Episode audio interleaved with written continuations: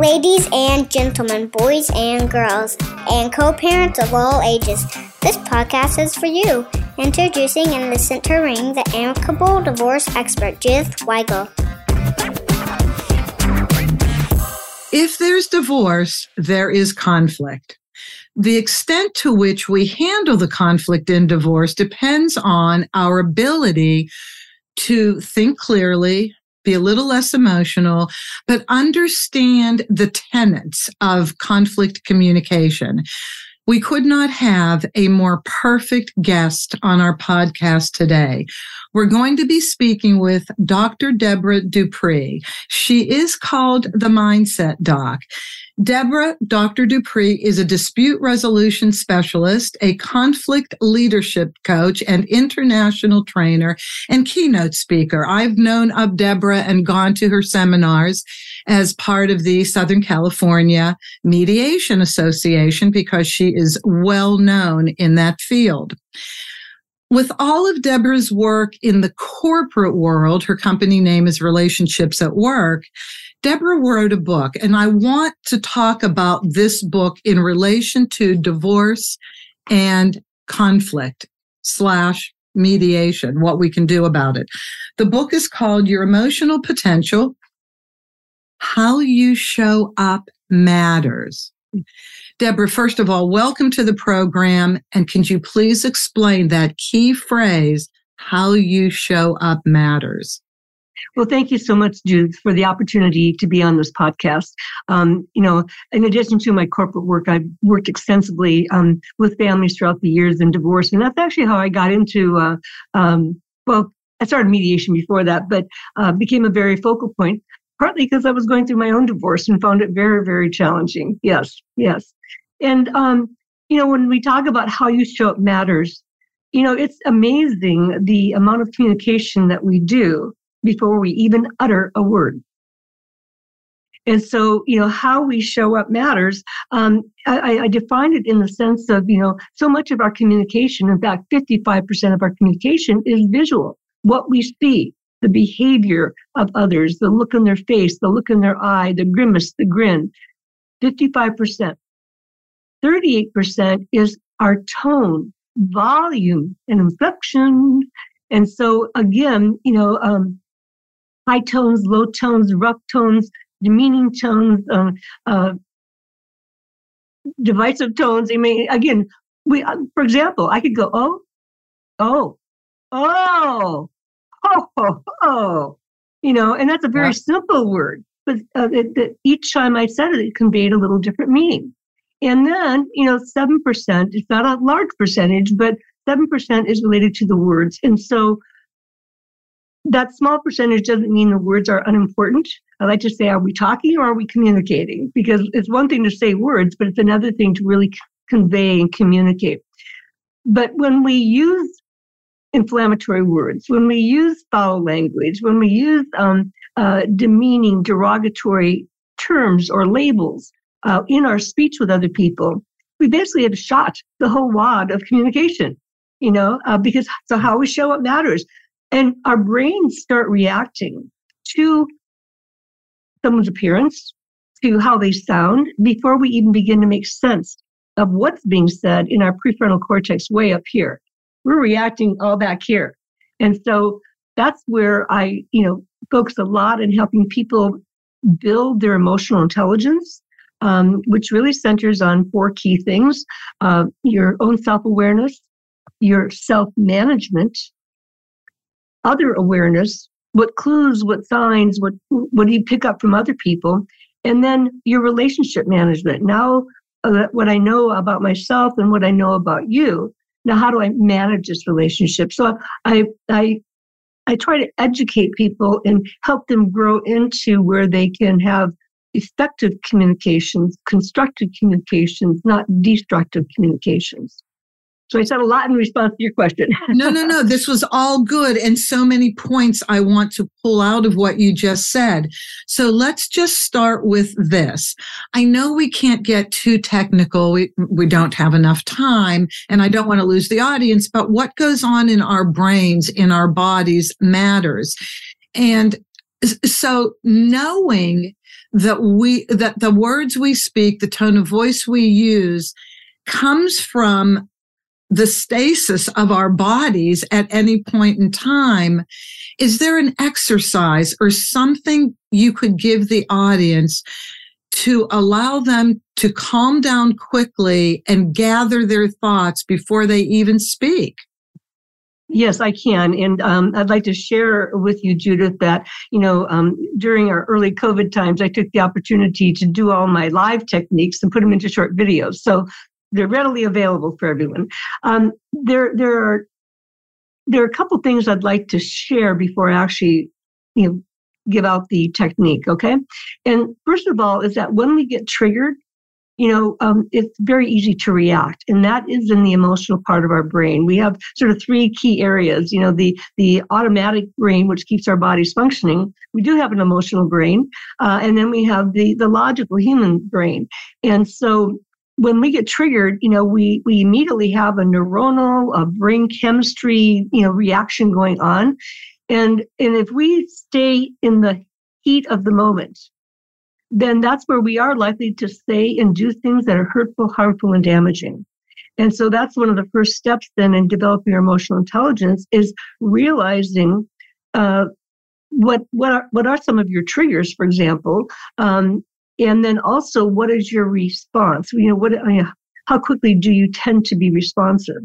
And instead, what we want to learn is to disengage from that heat of the moment take the time to do some deep breathing, pause, and actually re engage in a calmer moment. And when we get triggered like this, depending upon the intensity or the severity of the trigger, it can actually take our bodies as much as 24 to 72 hours to physiologically settle down.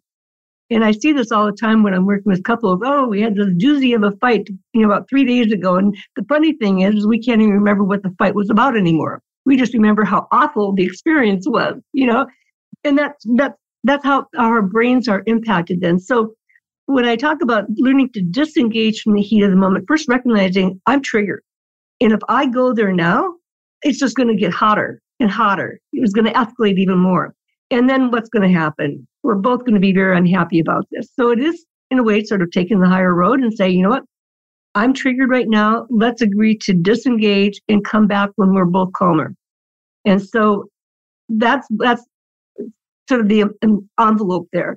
But one of the first things that people can do, again, is recognizing where they triggered. Oftentimes it's a rapid heartbeat, shallow breathing, that you know, pit in the stomach, or maybe even a brain freeze. Those are the physiological manifestations of when we're triggered.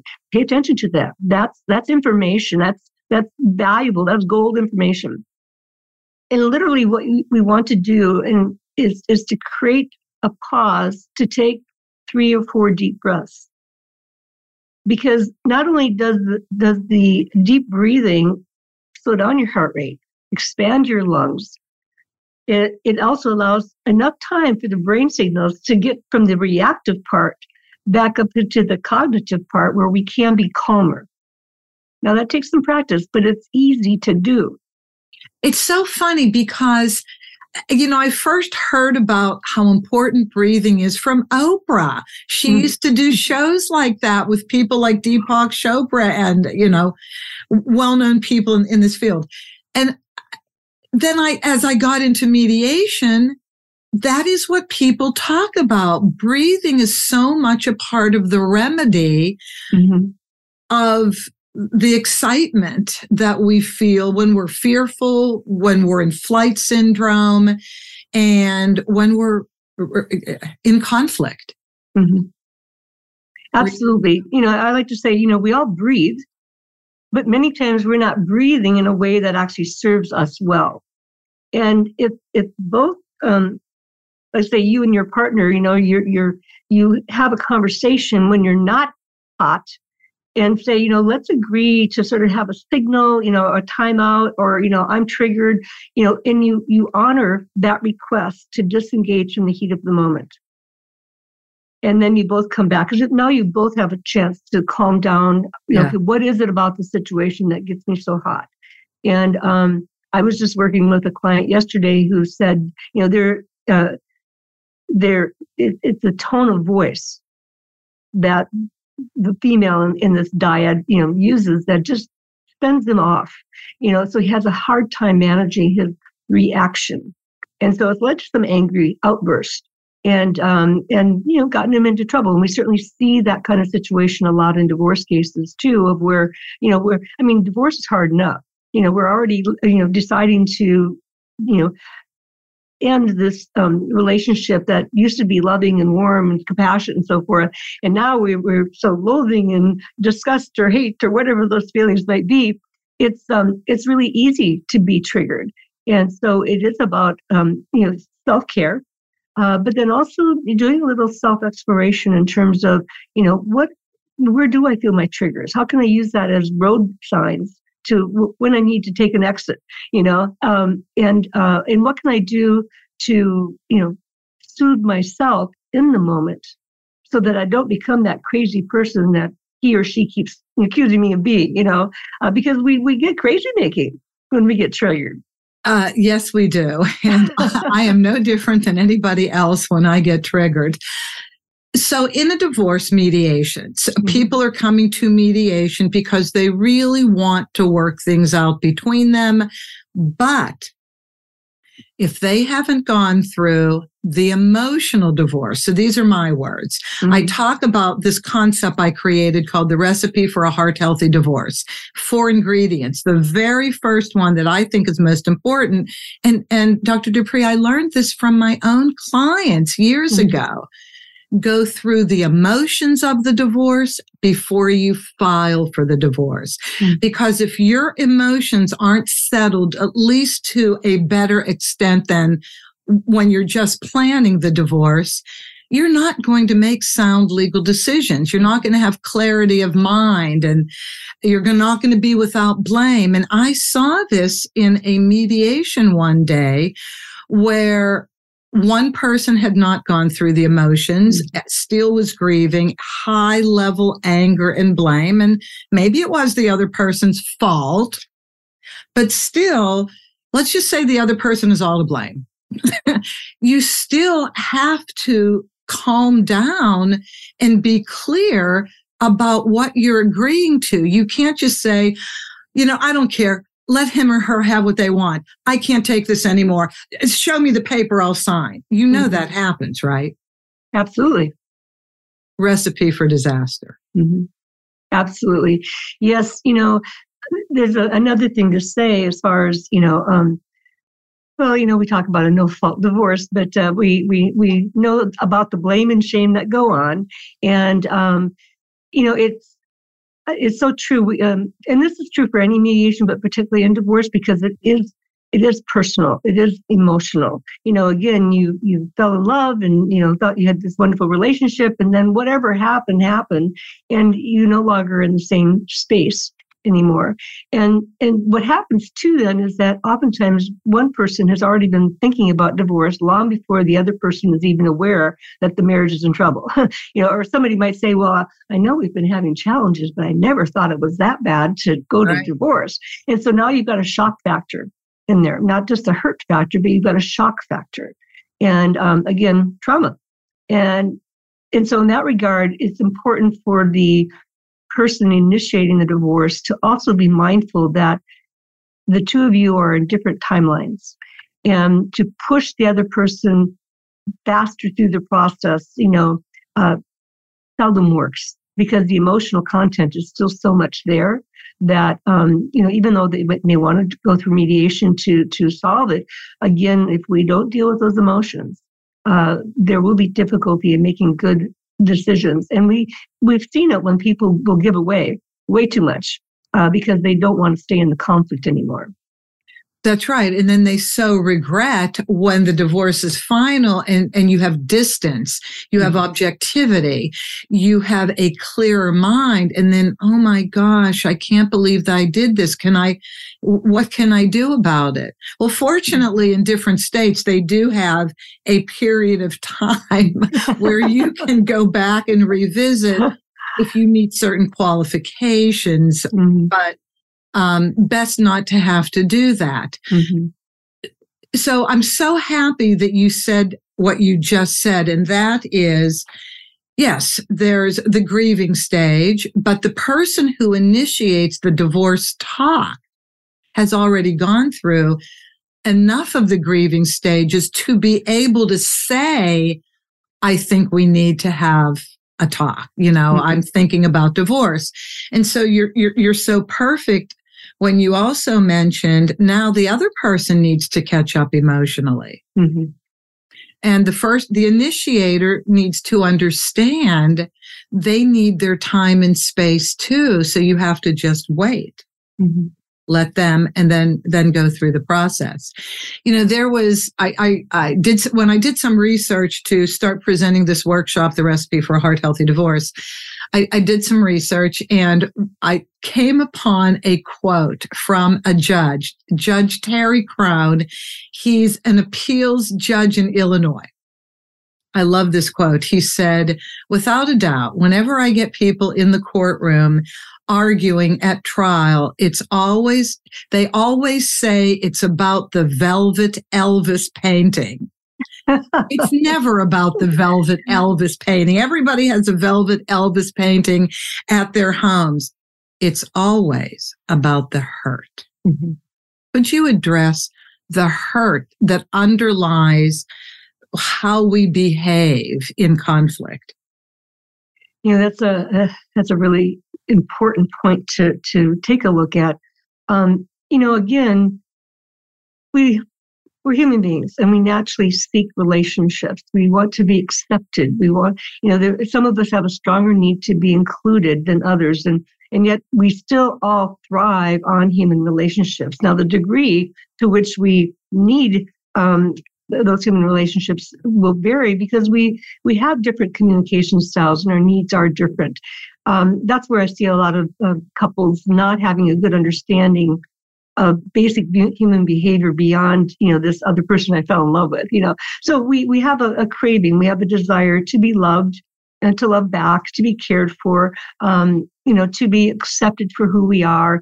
And so when we start to experience uh, an erosion of the relationship, then it feels very personal. You know, it, it feels like my my entire sense, sense of self is being rejected by this other person. Uh, I'm being cast off, or uh, maybe he or she has found somebody else, and now you know I'm being replaced. You know, um, and so it's a whole lot of loss, and that's where we go back to the grieving um, process again you know we have lost we're losing something that has been a big part of our life. And even when it's not necessarily the happiest it's still something you know that connectedness. And so struggling with just being alone uh, you know um, after the two parties have separated physically um, that's a big adjustment right there. And you know then self-doubt will i ever be lovable lovable again or will i ever love again? You know so all kinds of uh, you know, questions surface for people. And again, it's that hurt, you know, losing something that we've had that is so very, very, um, there has been so very significant in our lives. And, and it just hurts. And Deb, Dr. Dupree, so in a divorce mediation, trust, mm. trust is a result or distrust is a result of the marriage changing, the relationship changing in mediation, we do have to experience a level of trust, don't we? A, in the process of mediation, B, in the mediator guiding the process properly, mm-hmm. but C, in the conversation that we're even going to have, the negotiation that we're even going to have. How does the spouse who's more insecure than the other spouse, ergo more emotional than the other spouse, mm-hmm. how do they bring themselves forward to a point where they can engage well in mediation? Well, you know, I've, I've given uh, that kind of issue a lot of thought over the years. And what I have learned, and I'm not sure what your model is, but I really find it incredibly invaluable to engage people in pre mediation. And that serves several purposes. One, it helps um, it creates a, a, confidential environment for myself as a mediator and and each of the parties to get to know each other a little bit better to um, you know establish some level of trust that they have with me as the mediator so that they feel safe to go where we need to go and discussing you know difficult challenging topics but also you know by doing pre-mediation before bringing the parties together you better understand some of the dynamics that have gone on between the couple like has there been a you know a, a, a higher heavier hand for example by one of their spouses over the other has there been a pattern of, of succumbing behavior, you know, passive behavior of giving in to the other party, and then also educating them about the mediation process. And and I like to say, you know, establish some rules of engagement uh, so that people have an understanding about what's appropriate, what's not, and how you're going to redirect them when you see things going south on us, for example, um, that uh, won't serve them or the mediation process well. So I, I use those pre-mediation sessions as an opportunity to do all that one on one, and so I can address their concerns. Uh, but again, help create that that safe, uh, what I call psychologically safe environment with this other person that they no longer love and probably even hate at some point, uh, and um, uh, so that they can feel comfortable to go where we need to go. And when we come into joint session, then I, I go over the basics too. Now, both of you have, have heard this already from me, but I want to make sure that you're hearing it again from me together. And, um, and so again, I do a lot to create that environment so we can get to the place that we need to go. Um, because again, it's, it's, um, it's emotional. It's, it's, it's a loss. It's, um, you know, uh, there can be a, a a lack of trust that the other person has.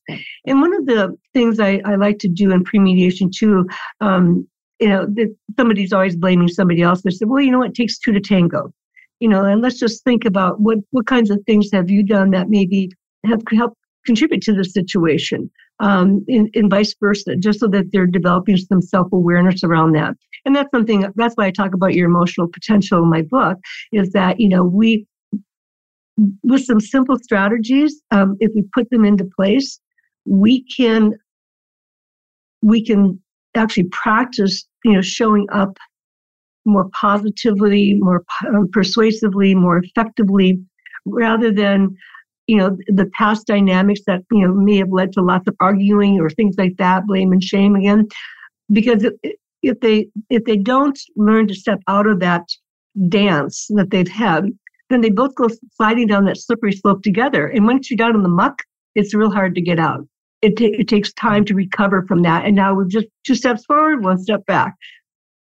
Okay, so love love two things you said. The pre-mediation process. Now, I talk to we all talk to other mediators to mm-hmm. see what their process is so we can pick up tips and make ourselves better. So, one process that I've learned from a lot of mediators is they will spend a half an hour to an hour separately mm-hmm. with each spouse, just letting them talk. Mm-hmm. They learn about them that way. But what I'm getting mm-hmm. from you is you actually bring them together. Mm-hmm. Yeah. And that's yeah. the point. So not to make decisions, but what do they do? And what do you all do again in the pre-mediation session? Well, there are several steps I, I actually do. Um, I, I will usually start off with a 30 or 45 minute session with each person uh, to you know make introductions, to acquaint them with the process, and then um, and, and answer any questions for them. And what are some um, what are where are they? Have they made any you know agreements so far that we you know we we need to be aware of, but we don't need to put into the negotiation mix. And so that's sort of the first thing. But then what I also do is um, I um, you know, particularly my background, but I, I do use three assessments um, that I usually have everybody go through, and it's called three three steps to mindset shift. And so one does address emotional intelligence, um, one does address four communication styles, and the other one addresses the five communication uh, conflict styles. And so to me, for me, that helps deepen their understanding of self, but also where the other person is coming from.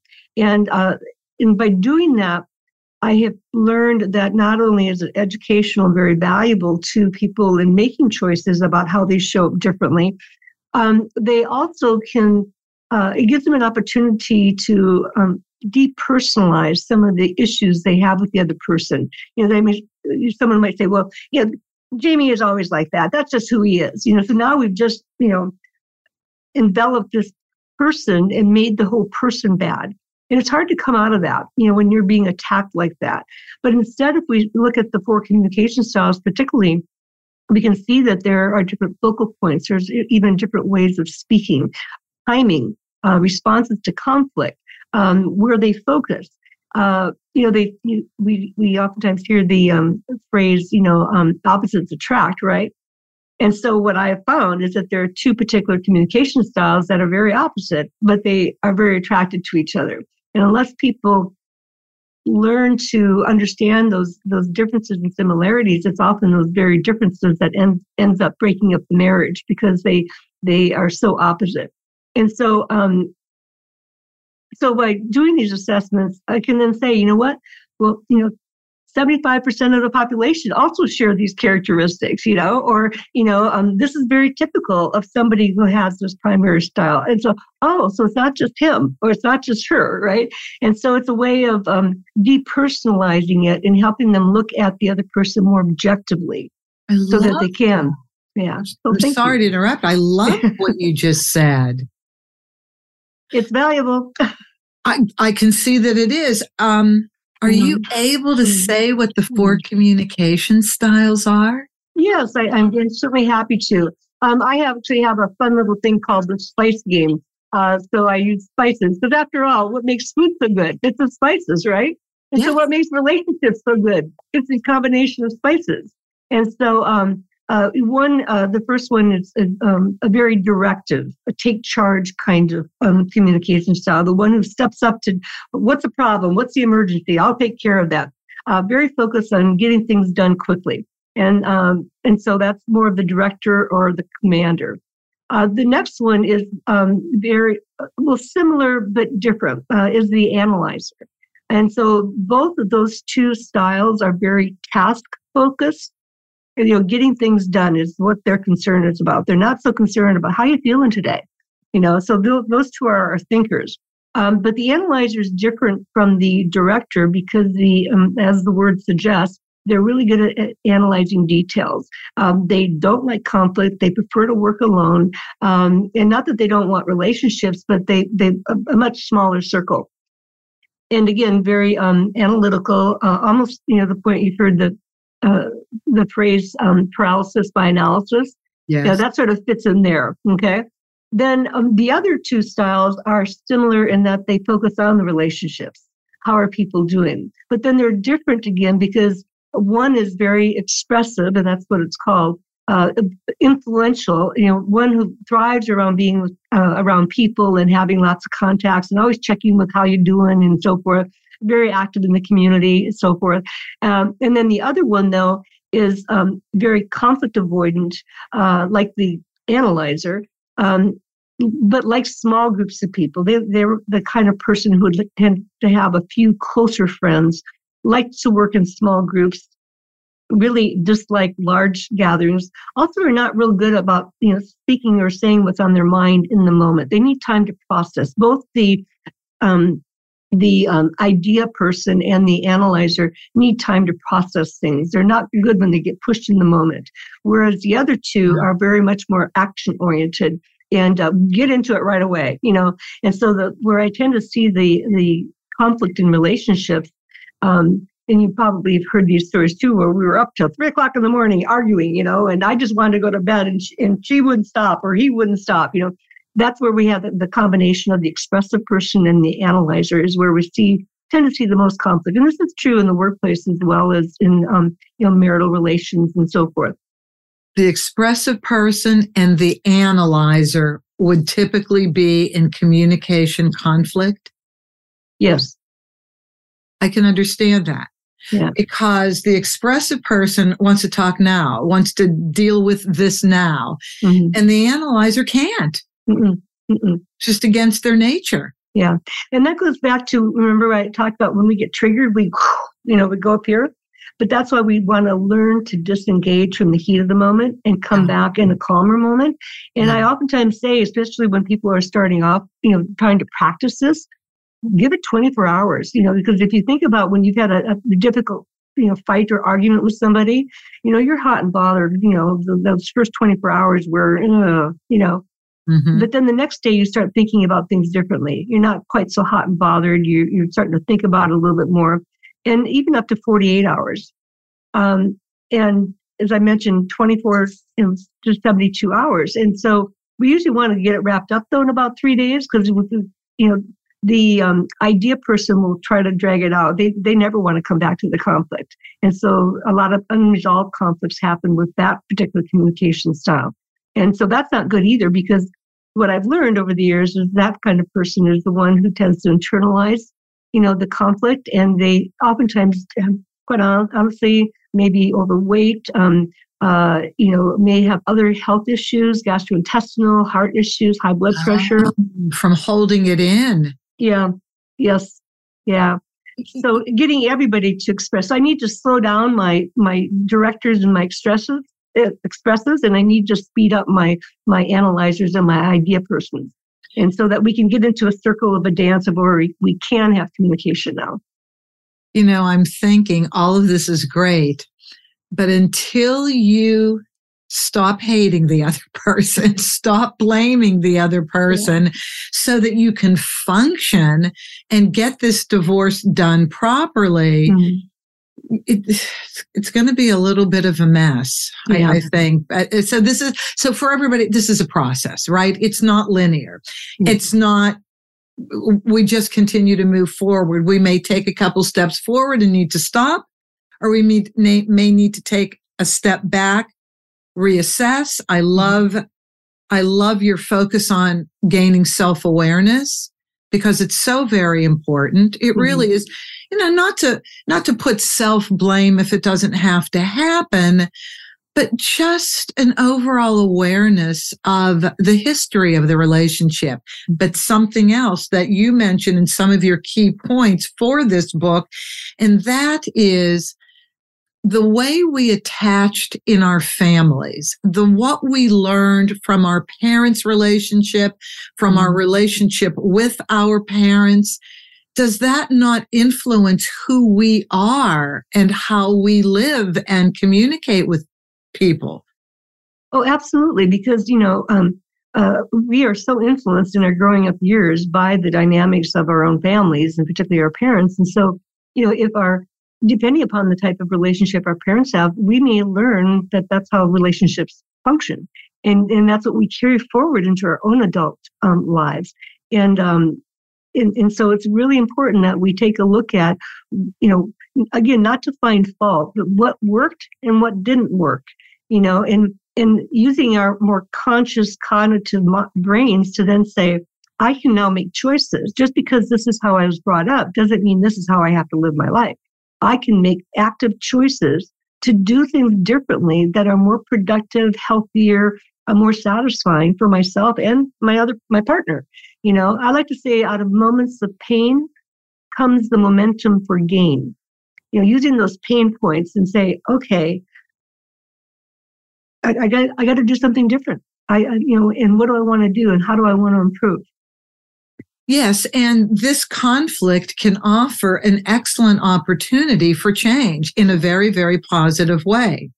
Lastly, another point um, about the book and mm-hmm. why it came into existence is you talk about the psychology of conflict, and you did refer to that earlier in this interview, leads to the art of compassion. I mean, compassion in a divorce mediation may be a far off concept, but talk to me about compassion out of conflict or in conflict. Yeah, yeah. Um, you know, I I think many people have heard and would agree how important empathy is. You know, we're not talking sympathy. Um, we're talking about empathy, and I, the way I like to define it is you know, the ability to acknowledge somebody else's pain points or difficulties, even though you may not understand it, you know, even though you may not have experienced it. Sympathy is more of, oh, yeah, I've lost a brother or I've been through a divorce. I, I, I've had that similar kind of experience. You can identify with them. But with empathy, it's really just about acknowledging what somebody is going through or how they're how they're impacted by something um, even though you may not understand that. And I teach that a lot in my couples work as well as in my supervisors, managers work, um, because, well, I, I, don't get that. Why are they so upset? You know? Um, but then one of the things that um, as, as the neuroscience has continued to evolve, and I actually got, you know, got this um, learning from the works of the um, Dalai Lama. Uh, he's really big on compassion. And so he calls it warm heartedness. Okay. And that made all the difference for me when I first read that about 10 years ago. It's like, I mean, after all, who wants to be known or show up as cold hearted? Not, you know, right. we, we don't. So right. yeah, it goes, goes back to how we show up. Instead, coming from a place of warm heartedness means not only in demonstrating empathy, but actually doing something to help alleviate their pain. That's mm-hmm. where the, the art of compassion comes into play. Not just, you know, Judith, I can see you're really upset. That's empathy. Compassion would be, how can I best support you right now? What do you need right now that I can help do uh, in support of you? And so now you're building a linkage. You know, you're you, you got my back. Oh my gosh, you know, I may not like you, but you know, you got my back. And so by teaching people a little bit more about the art of compassion, we can get to some of those difficult sticking points in, in a divorce mediation. Yes. Too often it's about fighting for what I want and I don't care what you want and I'm going to keep it from you just because you want it. Exactly. And I think, tell me if I'm wrong or right, I think that compassion can also come from understanding that your spouse's behavior can be in large measure a result of all they know mm-hmm. from their familial relationships. And I, I did, I do something now that a friend of mine who's a psychotherapist um, explained to me some years ago. And, and she was the one that said, Oh, no, we don't think we're going to repeat the behavior of our parents, but it's so ingrained in us that mm-hmm. we do become our parents until somebody says, Oh, yeah, your mom or dad did that. And that's a good thing. Or, oh, your mom or dad did that. And that's not such a good thing, right? But when I say on the phone, when I get the initial phone calls in the office, I, you know, we're getting divorced and I ask the relevant questions. Are there mm-hmm. kids? Do you own real estate? So I can just wrap my head around what I'm dealing with in the mediation uh, when it gets to a description of how their spouse communicates and behaves, my very next question is Did you get to know his or her family? Parents, especially, and how they behaved in the house. And all of a sudden, the light bulb goes on. I don't have to say another thing. I don't have to be a therapist, which I'm not all they have to do is see, wait a minute. Mm-hmm. Oh, I get it. Now, compassion. Now, yeah. can you look at this person a little differently, mm-hmm. knowing that they are behaving in, in, in the way that they learn to behave? Do you find that as well? Oh, absolutely, absolutely. And and so, you know, you earlier asked me about, you know, what what's something someone can do when they're, you know, triggered in the heat of the moment. I mentioned deep breathing. Um, I do have a, a, an expanded version of that called the four by six. And so it's actually practicing deep breathing six times a day um, for four deep breaths. And it's like a little mini uh, internal massage of your heart and your, your gastrointestinal system, your brain, your lungs, and so forth. So, so that's something. But uh, more specific to your point right now is uh, I also engage people in what I call the 360 degree perspective. And, you know, and this is a, again a play on words, you know, we, if, if we're, we're, we're looking at the demise of this marriage, that's, that's that's what we're looking at the demise of this marriage. But do you and I see the same things in the demise of that marriage? No, because of who we are uniquely in our experiences, our familial backgrounds, and things like that. We can look at it, you know, we can look at the same thing, but we see very different things. We interpret and, it differently. Yeah, yeah. And so I, I have a, a, video on that on my YouTube channel as well that takes people through that. And so I, I I, I you know, again, I do that in my family situations, um, even when I'm working with the kids, uh, as well as in workplace situations. And people go, I never, I never, I never thought about that. You know, here we had this, we had this impression that we we're looking at the same thing and we see the same thing. It's like, no. Uh, and that goes back to the communication styles, the conflict management styles, and, you know, the whole emotional intelligence piece of it. You know, this is an excellent place since we are now at the end of our time, and this went like five minutes for me. You've mentioned the YouTube videos. So, what's your channel? And I never, I have not yet mentioned that you actually have a podcast. So, oh. would you please mention that as well? I meant to do that. Yeah, no problem. No problem. Yes, uh, like you, I host my own podcast called Decoding the Conflict Mindset. And so, um, because there's a lot to understand. And so, I do have thought leaders from various walks of life, particularly around leadership, um, but also um, persons like yourself, because you were also a guest on my podcast about families and divorce. And um, and so, uh, so yeah, so that comes out twice a month, and um, uh, encourage you to subscribe and listen to it, Decoding Conflict Mindset. So my YouTube channel is uh, DRD Dupree. And so um, they can find me there. Excellent. I so appreciate you coming here. First of all, you're a legend. You're a little rock star, a big you. rock star in the mediation field. So I, I, feel very grateful that I got to meet you and that you're on the show. And I'm so thankful that I can share you with other people. So thank you so much. So in the show notes will be all of your contact information. And this book is wonderful. So I encourage people to get your emotional potential, how you show up matters. I think this is great. It doesn't matter whether it's for divorce or not. It's a great book to read. Yeah. If I can add, Judith, um, just so people out there know, is that um, I uh, when they purchase on uh, Amazon, the uh, proceeds actually are donated to Kids Managing Conflict. Oh, I know is, that. Yeah. So, um, so because we're taking, you know, through Southern California Mediation Association, we're taking, you know, conflict management skills into schools and um, experiencing huge success. And so uh, that's uh, one of my my projects I support and sponsor. I did not know you were part of that program. So I know that you're on the board of Southern California Mediation Association, and I know of Kids Managing Conflict. That's great. That's wonderful. And kids are so interested yeah. in the whole issue of conflict because they have it in their lives. Yes. Yes. And so, um, uh, you know, imagine if we all knew how to manage conflict better earlier. Yeah. And wouldn't, wouldn't our world be very, very different? I would be different. Yes. Yeah, yeah. and, uh, I would live my life. I would have lived a little bit differently. And when I get into those trigger situations, I would immediately know how to calm down. Because, yes. I mean, it happens to everybody. I don't care if we're mediators or not. We can get triggered too.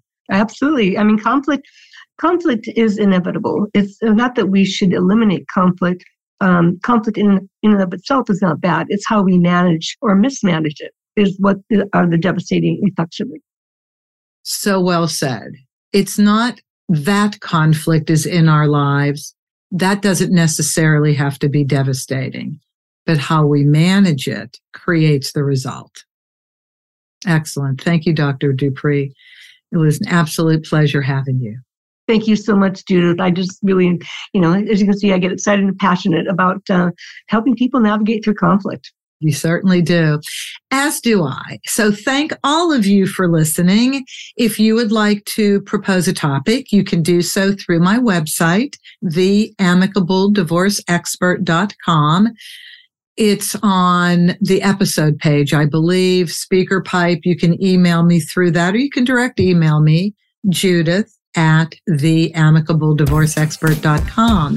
And as always, have an amicable day. That's our show for today. Thank you for joining us. Be good to yourselves, be kind to your spouse, and cherish your children above all else.